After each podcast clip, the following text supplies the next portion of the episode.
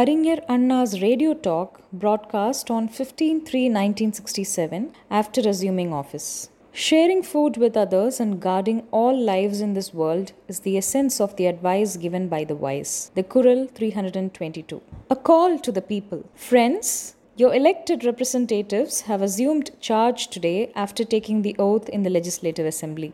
In obedience to the command of you all, the rulers of the country, they have become members of the Legislative Assembly. With your assistance, my colleagues and I have assumed the reins of the government.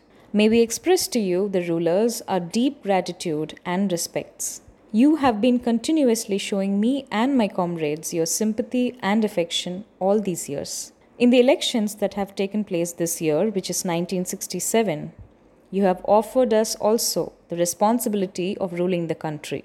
As one who enjoys your love and support in an abundant measure, I speak to you with a heart full of emotions I shall discharge my duties with a feeling of responsibility that I must do my best to deserve your esteemed confidence. Around me, I see eyes full of sympathy.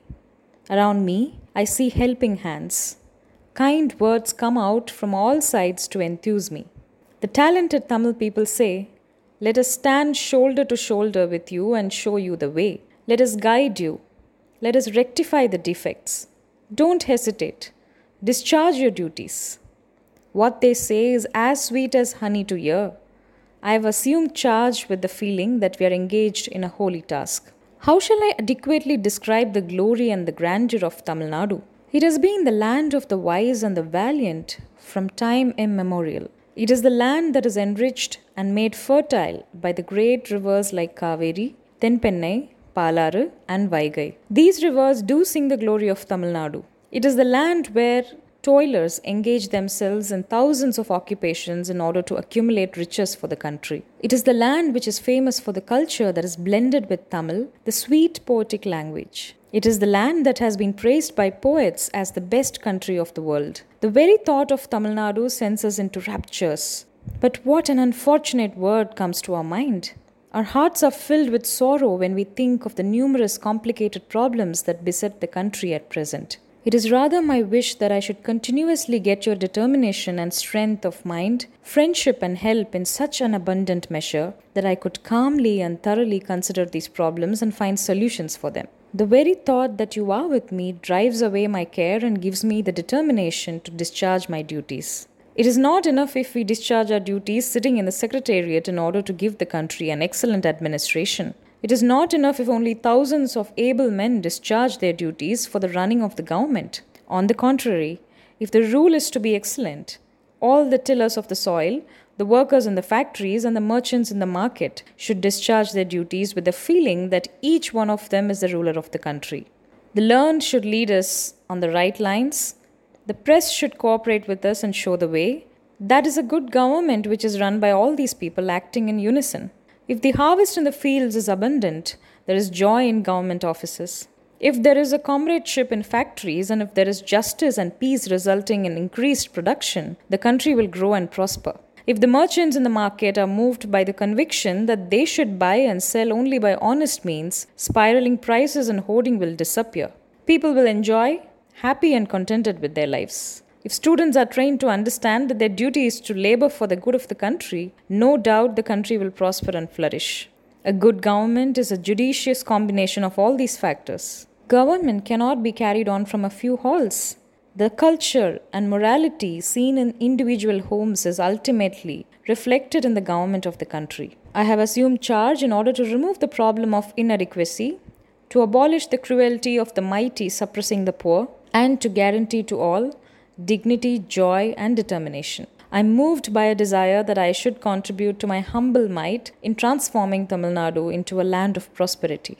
I see deficiency threatening us from all corners. I see the dominance of erroneous aims and selfish motives at all levels. We all know that one can promote one's welfare by serving the public cause, but I see people who believe that it is only a textbook maxim which cannot be put into practice. I see people who are unwilling to give up their thoughts and procedures that lead to schisms. I see many hurdles in cooperative endeavor.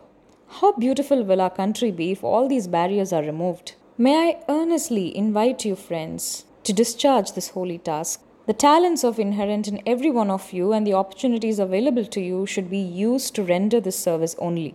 My ministerial colleagues and I are eager to serve with you together. We have sought for and secured the government.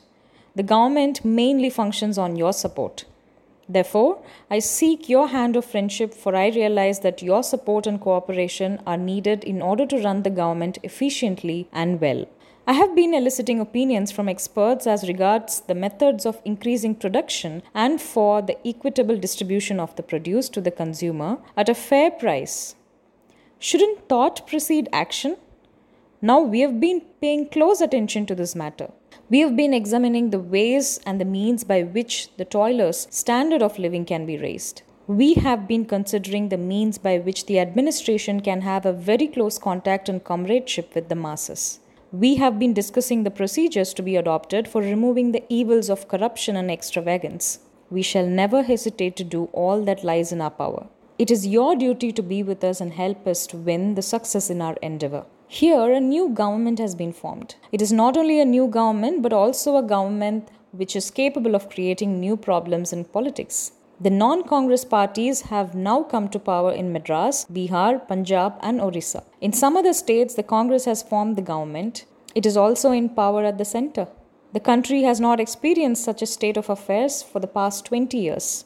There are people who fear and doubt whether irritations and clashes will result, whether unity will be jeopardized, and whether confusion and chaos will reign supreme because of such a sad state of affairs. On behalf of the ruling DMK party in Tamil Nadu, I wish to give the assurance that the procedures adopted by the government will not certainly create such a sorry state of affairs. Today, the formation of non Congress ministries in various states should rather be considered a necessary and useful opportunity to kindle a new thinking about the relations between the state and central governments. On any account, it is not a matter of confusion and bewilderment. No student of politics will ever say or consider or expect that all state governments and the center will be under one party rule forever.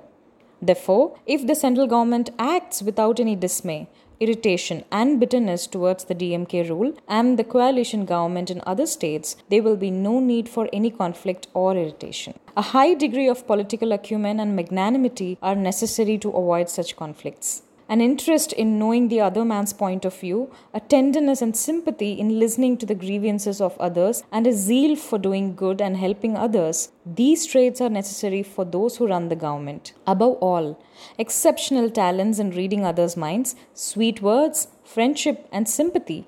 These are also necessary for those who are in power. I am one of those who believe that our Prime Minister, Mrs. Indira Gandhi, will exhibit these fine qualities in action.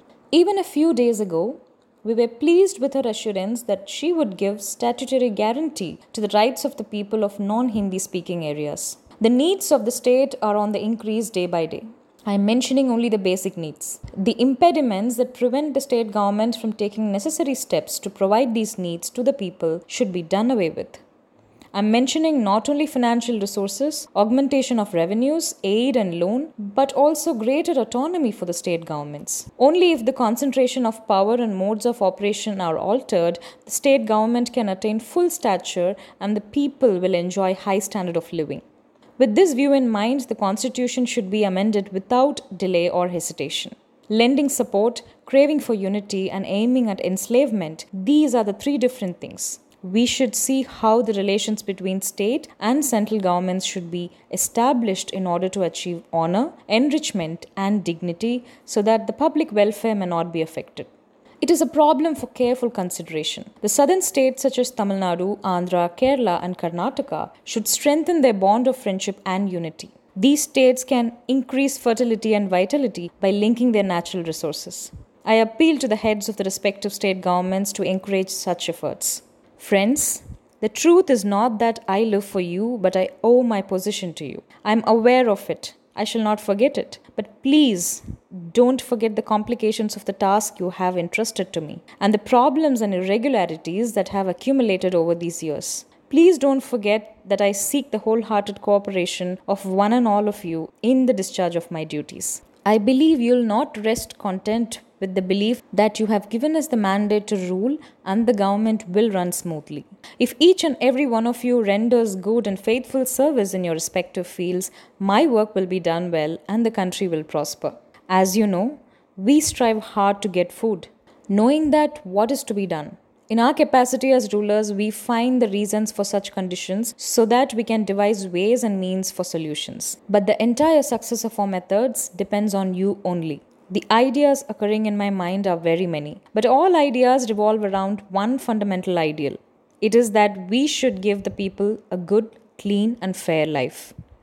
The ideal is noble. Only if the ideal is achieved, we can say that a virtuous and honest government can be formed.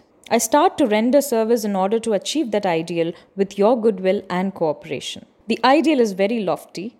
I am a commoner, but I am your friend. Therefore, I engage myself in this task, not trusting my talents alone, but trusting all your talents. Those who shed sweat to change the barren lands into fertile ones, those who toil hard to maximize production in factories which were not functioning to capacity, and those who honestly engage themselves in production and distribution of goods for the improvement of the people's amenities. These are all my friends whom I revere. Those who cause obstruction in the field of production and those who suppress the producers, these are foes not only to me, but also to the society. Those who put up prices and those who hoard the yield obtained can be considered walking diseases which devastate the country. Those who are victims of corruption and extravagance are a disgrace to the country. Friends, we have the duty and responsibility to save the country from foes and antisocial elements. I call upon you to come to render such service so that we can weed out the evils and put down selfishness for the betterment and welfare of the country and the common good of all.